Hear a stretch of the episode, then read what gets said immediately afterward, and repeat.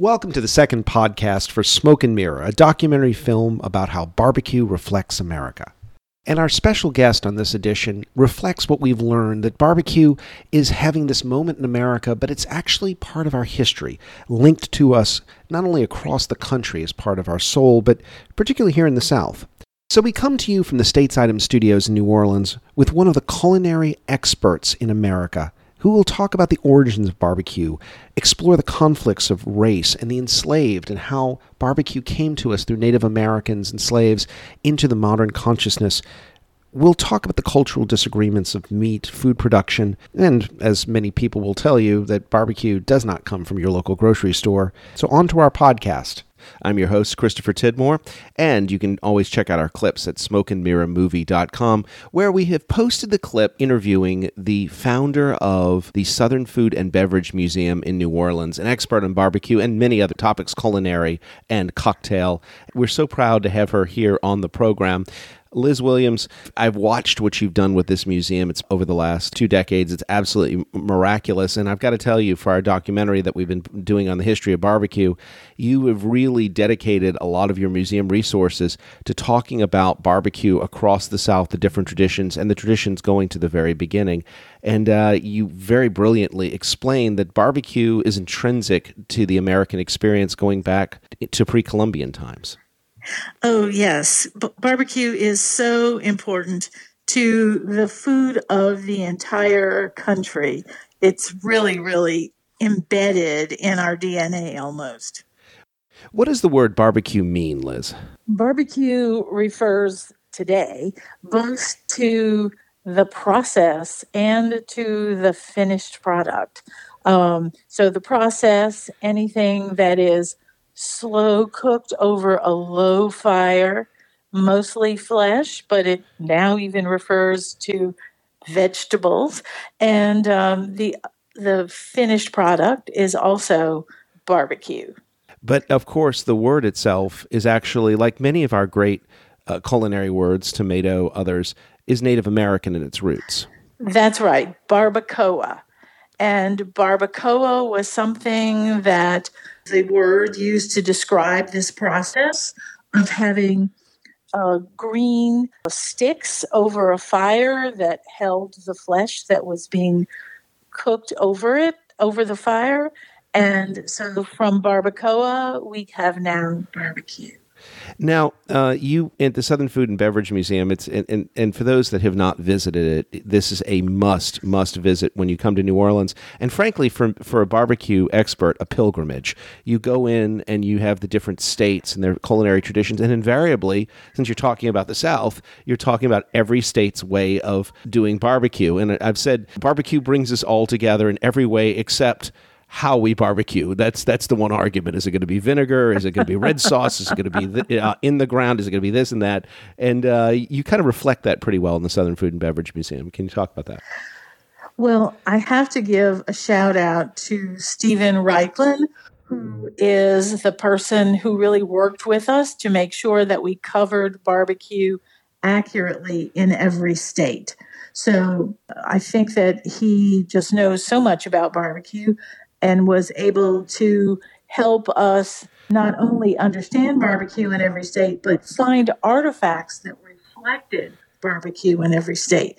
So that's really how, how we did it. But in the process, you can see as you go from state to state within the museum, how different it is from state to state, how dependent it is on geography, because you cook different things in different places because of what is available there.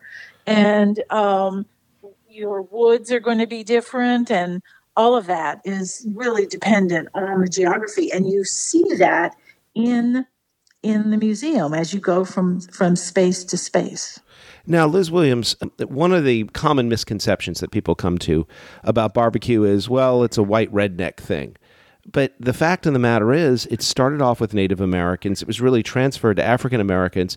It's something that is one of the few truly ubiquitous traditions culinarily and every and other otherwise that we have here in North America.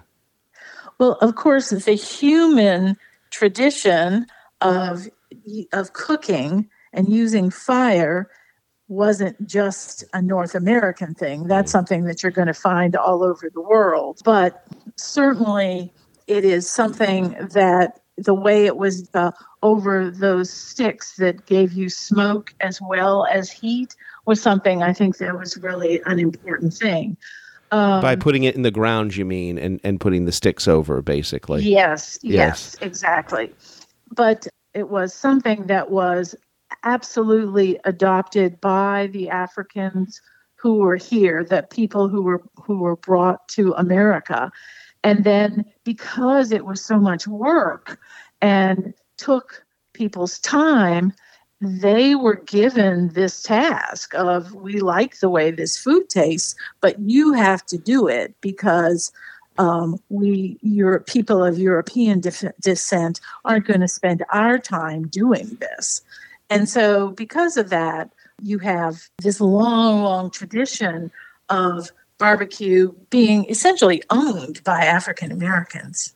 This gets into the whole argument that comes through about what is truly pure barbecue. And, uh, you know, I've, I've got to tell you, for this documentary, we've seen everything from Kermit Ruffins, uh, as you can see in the clip, making a meatloaf and barbecuing it to to people being over charcoal pits and everything. But in the back of the Southern Food and Beverage Museum, in your beautiful garden, your uh, in your gumbo garden, you you actually constructed a, a true in uh, above ground, in ground, pig barbecue pit. And just to make sure everybody understands this, because it's one of our future clips we're going to be posting, the man who did this is quite li- for you is quite literally a rocket scientist.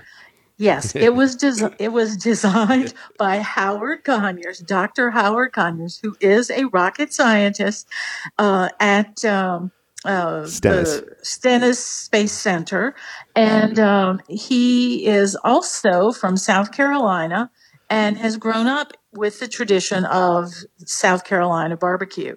And so this this special pit is really dedicated to him because, first of all, he designed it, but he also has uh, kept something alive that um, and, and been almost the ambassador of South Carolina barbecue. He really knows it inside and out. And we're going to be having a clip with uh, Doctor Conyers coming up on in the in the coming weeks at Southern uh, at, at, at smoke and mirror movie dot com. Of course, you can check out Liz's clip at smoke and mirror movie dot com. And uh, the way this barbecue is done, this is not, hey, let's get the charcoals and put some ribs on. This is this is true as it as it is put forward, uh, hardcore traditional barbecue with an entire pig lowered into, usually it would be in the ground, except you've constructed something, or Doctor Conyers constructed something at the museum that is above ground, but contains all the traditions of putting in a below ground pit. Th- that's right. All it does is saves your back a little bit because you're not, you're not working in the ground. But um, other than that, it's actually the same.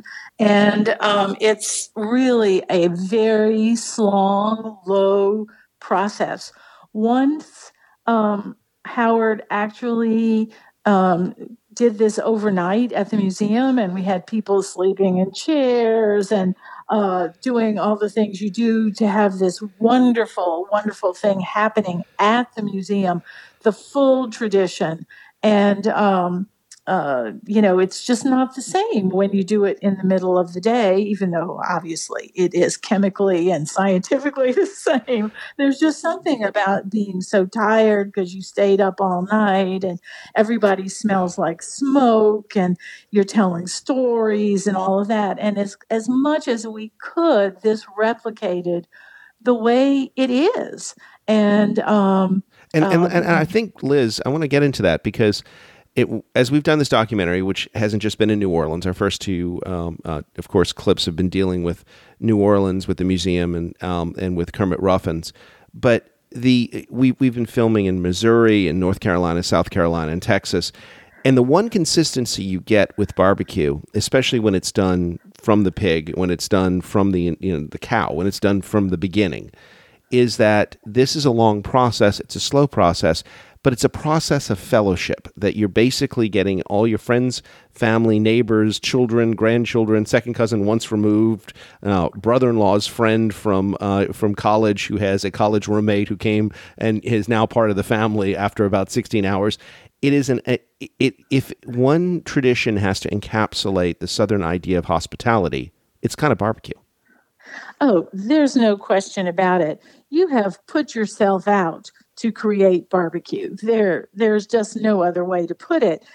And it is a way that you pass on the stories of your family and of your your tribe, so to speak, um, overnight, because you're together and you have the time and there's not really any other distraction because you're outside at night and nothing else is going on.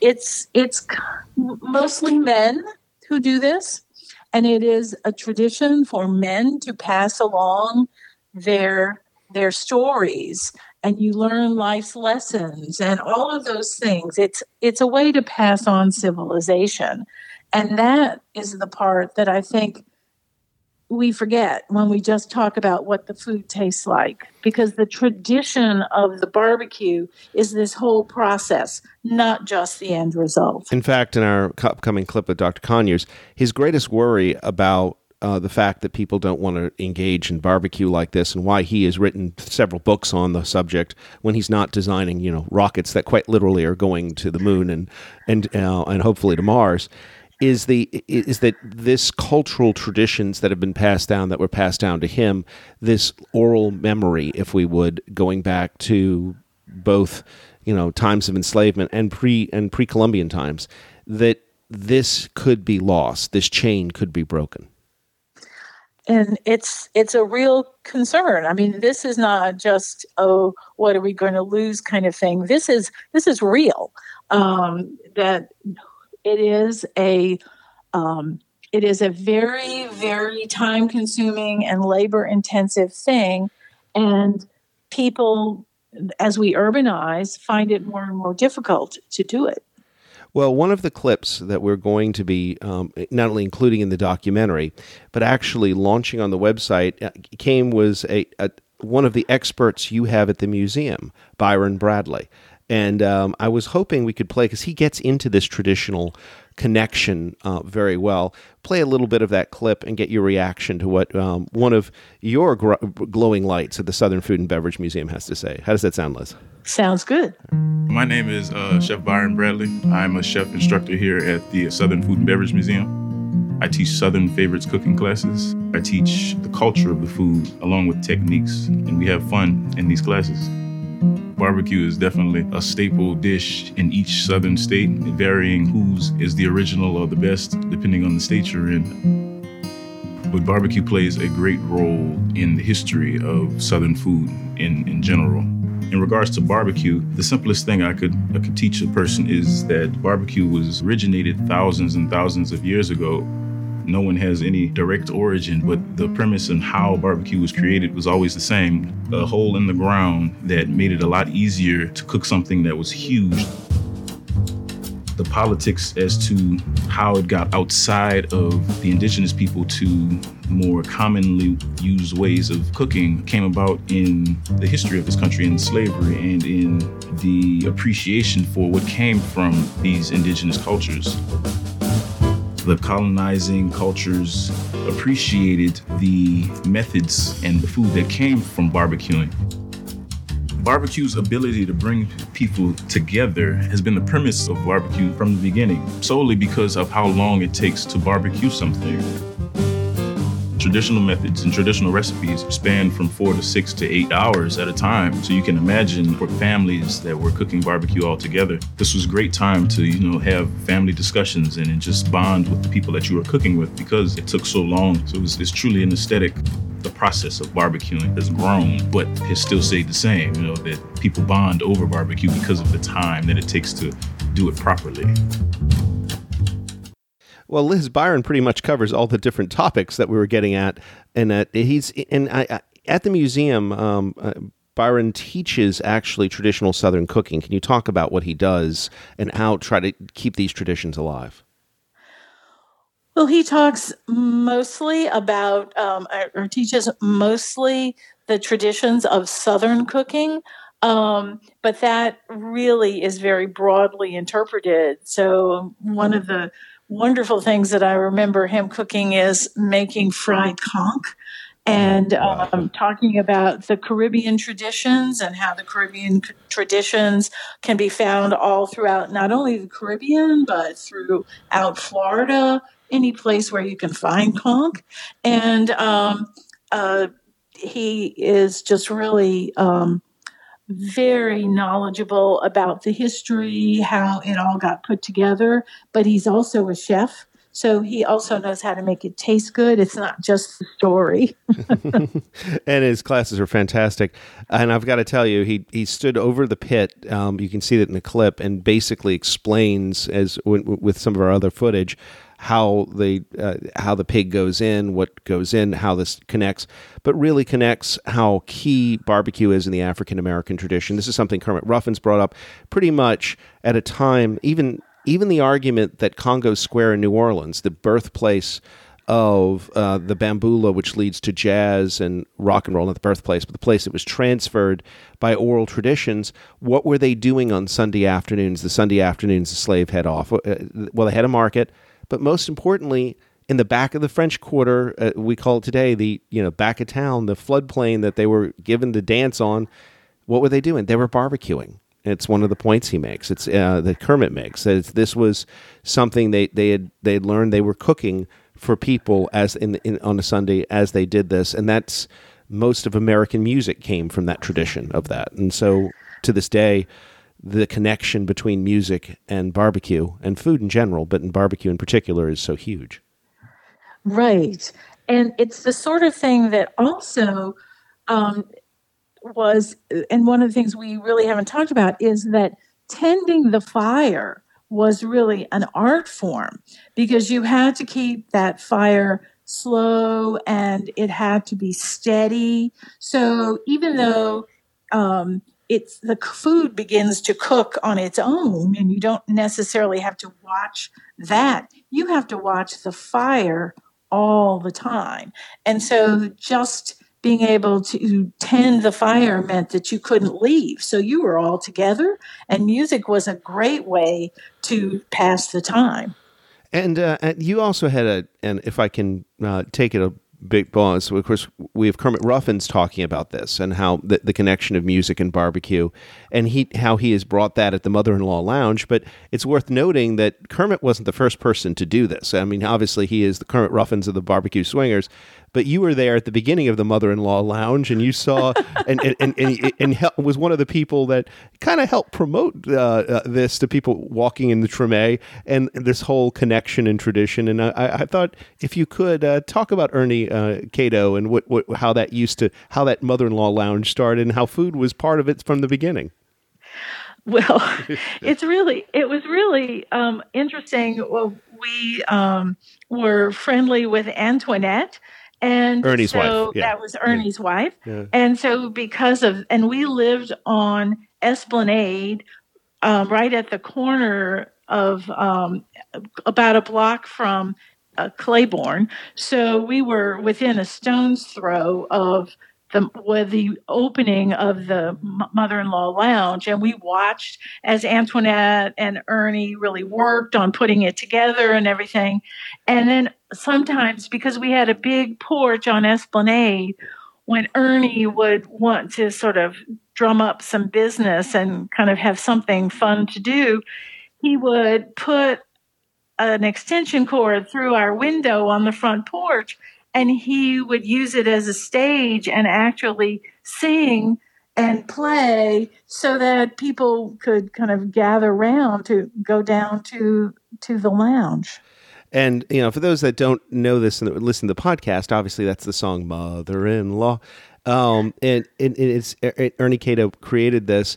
And he had cooking there from the very beginning, and that's one of the things Kermit remembers growing up as he, he, he was talking, and, and that, that how that place connected with him and his tradition and, and becoming a famed jazz musician. So, Yes, it was. Uh, it was really. Uh, it was a. It was always a fun hopping place, and but when it was first first starting, you know, there was the need to drum up business, which of course is uh, the way every business starts, and so we feel like we were a little contributor to letting our front porch, and goodness, with a great honor of having Ernie Cato perform on your front porch, you know?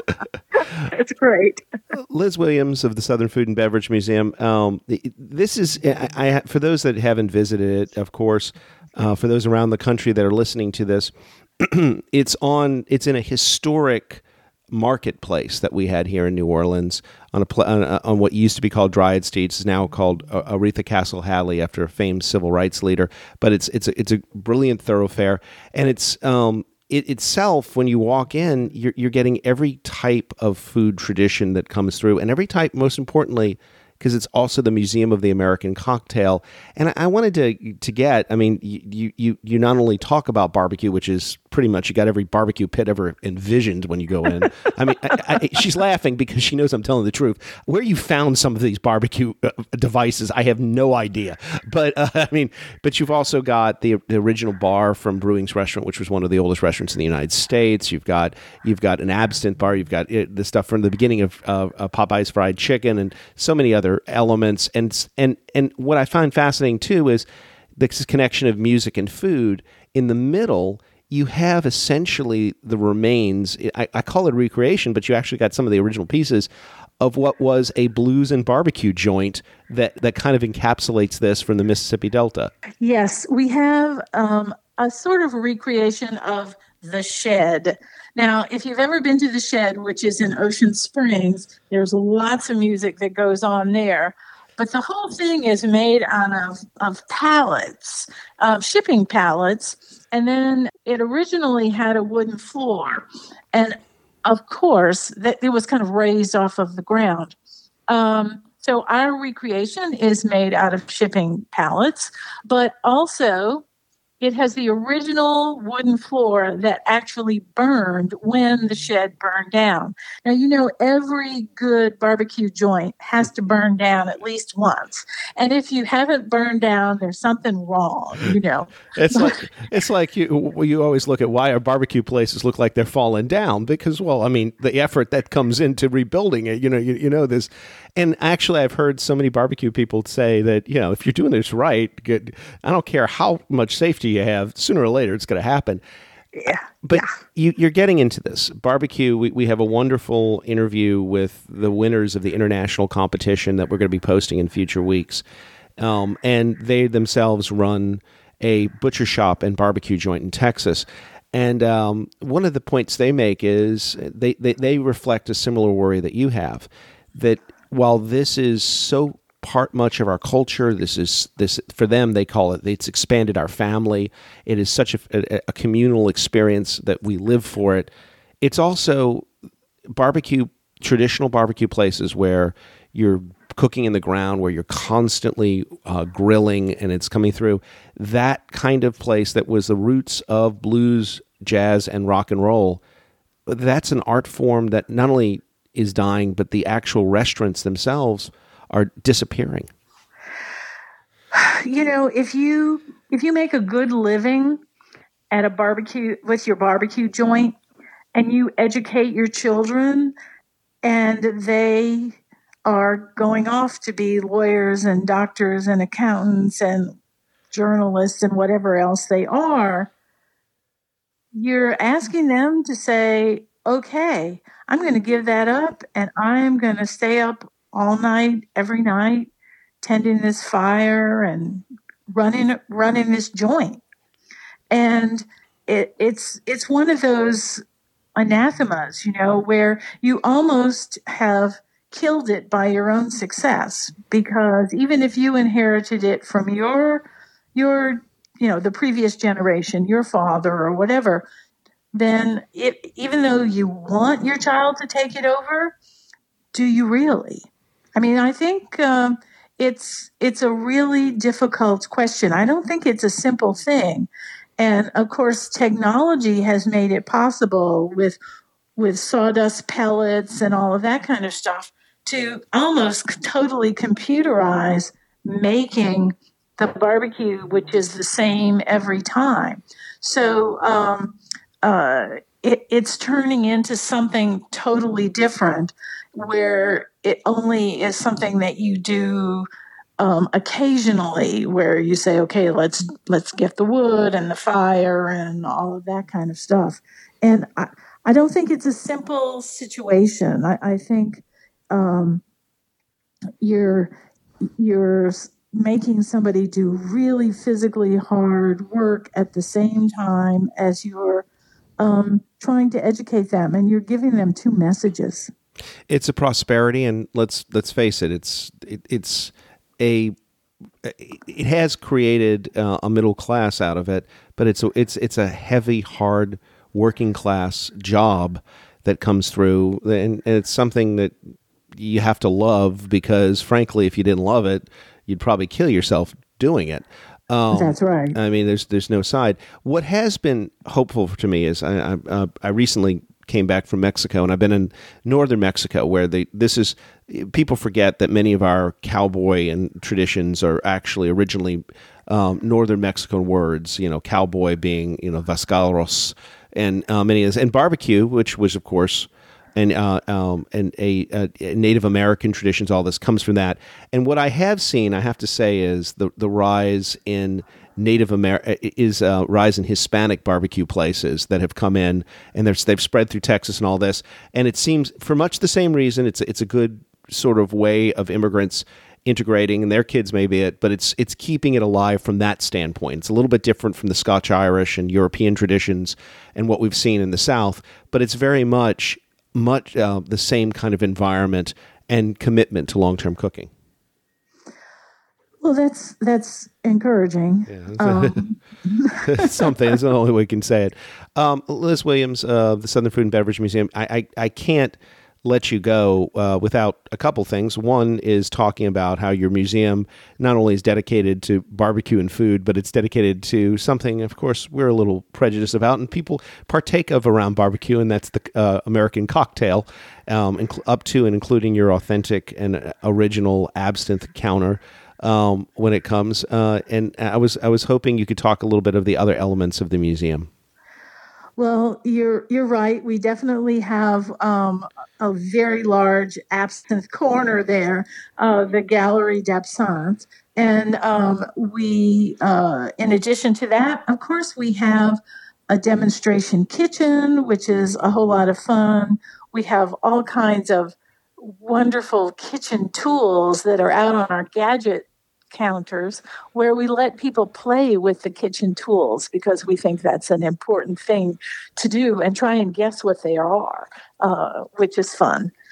And in addition to that, we we try to um, really tell the story of the food of New Orleans and Louisiana, perhaps with a little more depth than some of the other states, since that's where we are located. So we have a, a lot of fun things about Mardi Gras and uh, Saint Joseph's altars and other things that are very New Orleans based. And I'm gonna I'm gonna give you a, a little bit of a plug, because this is something you've been talking about.